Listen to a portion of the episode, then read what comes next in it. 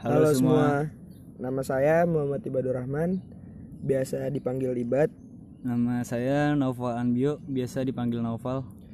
Tujuan kami membuat podcast ini untuk membuat kalian para pendengar yang mempunyai masalah dalam hubungan atau kehidupan Dan yang merasa dirinya tidak didengar oleh siapa pun dapat mengatasi masalah yang kalian alami dalam berhubungan atau kehidupan.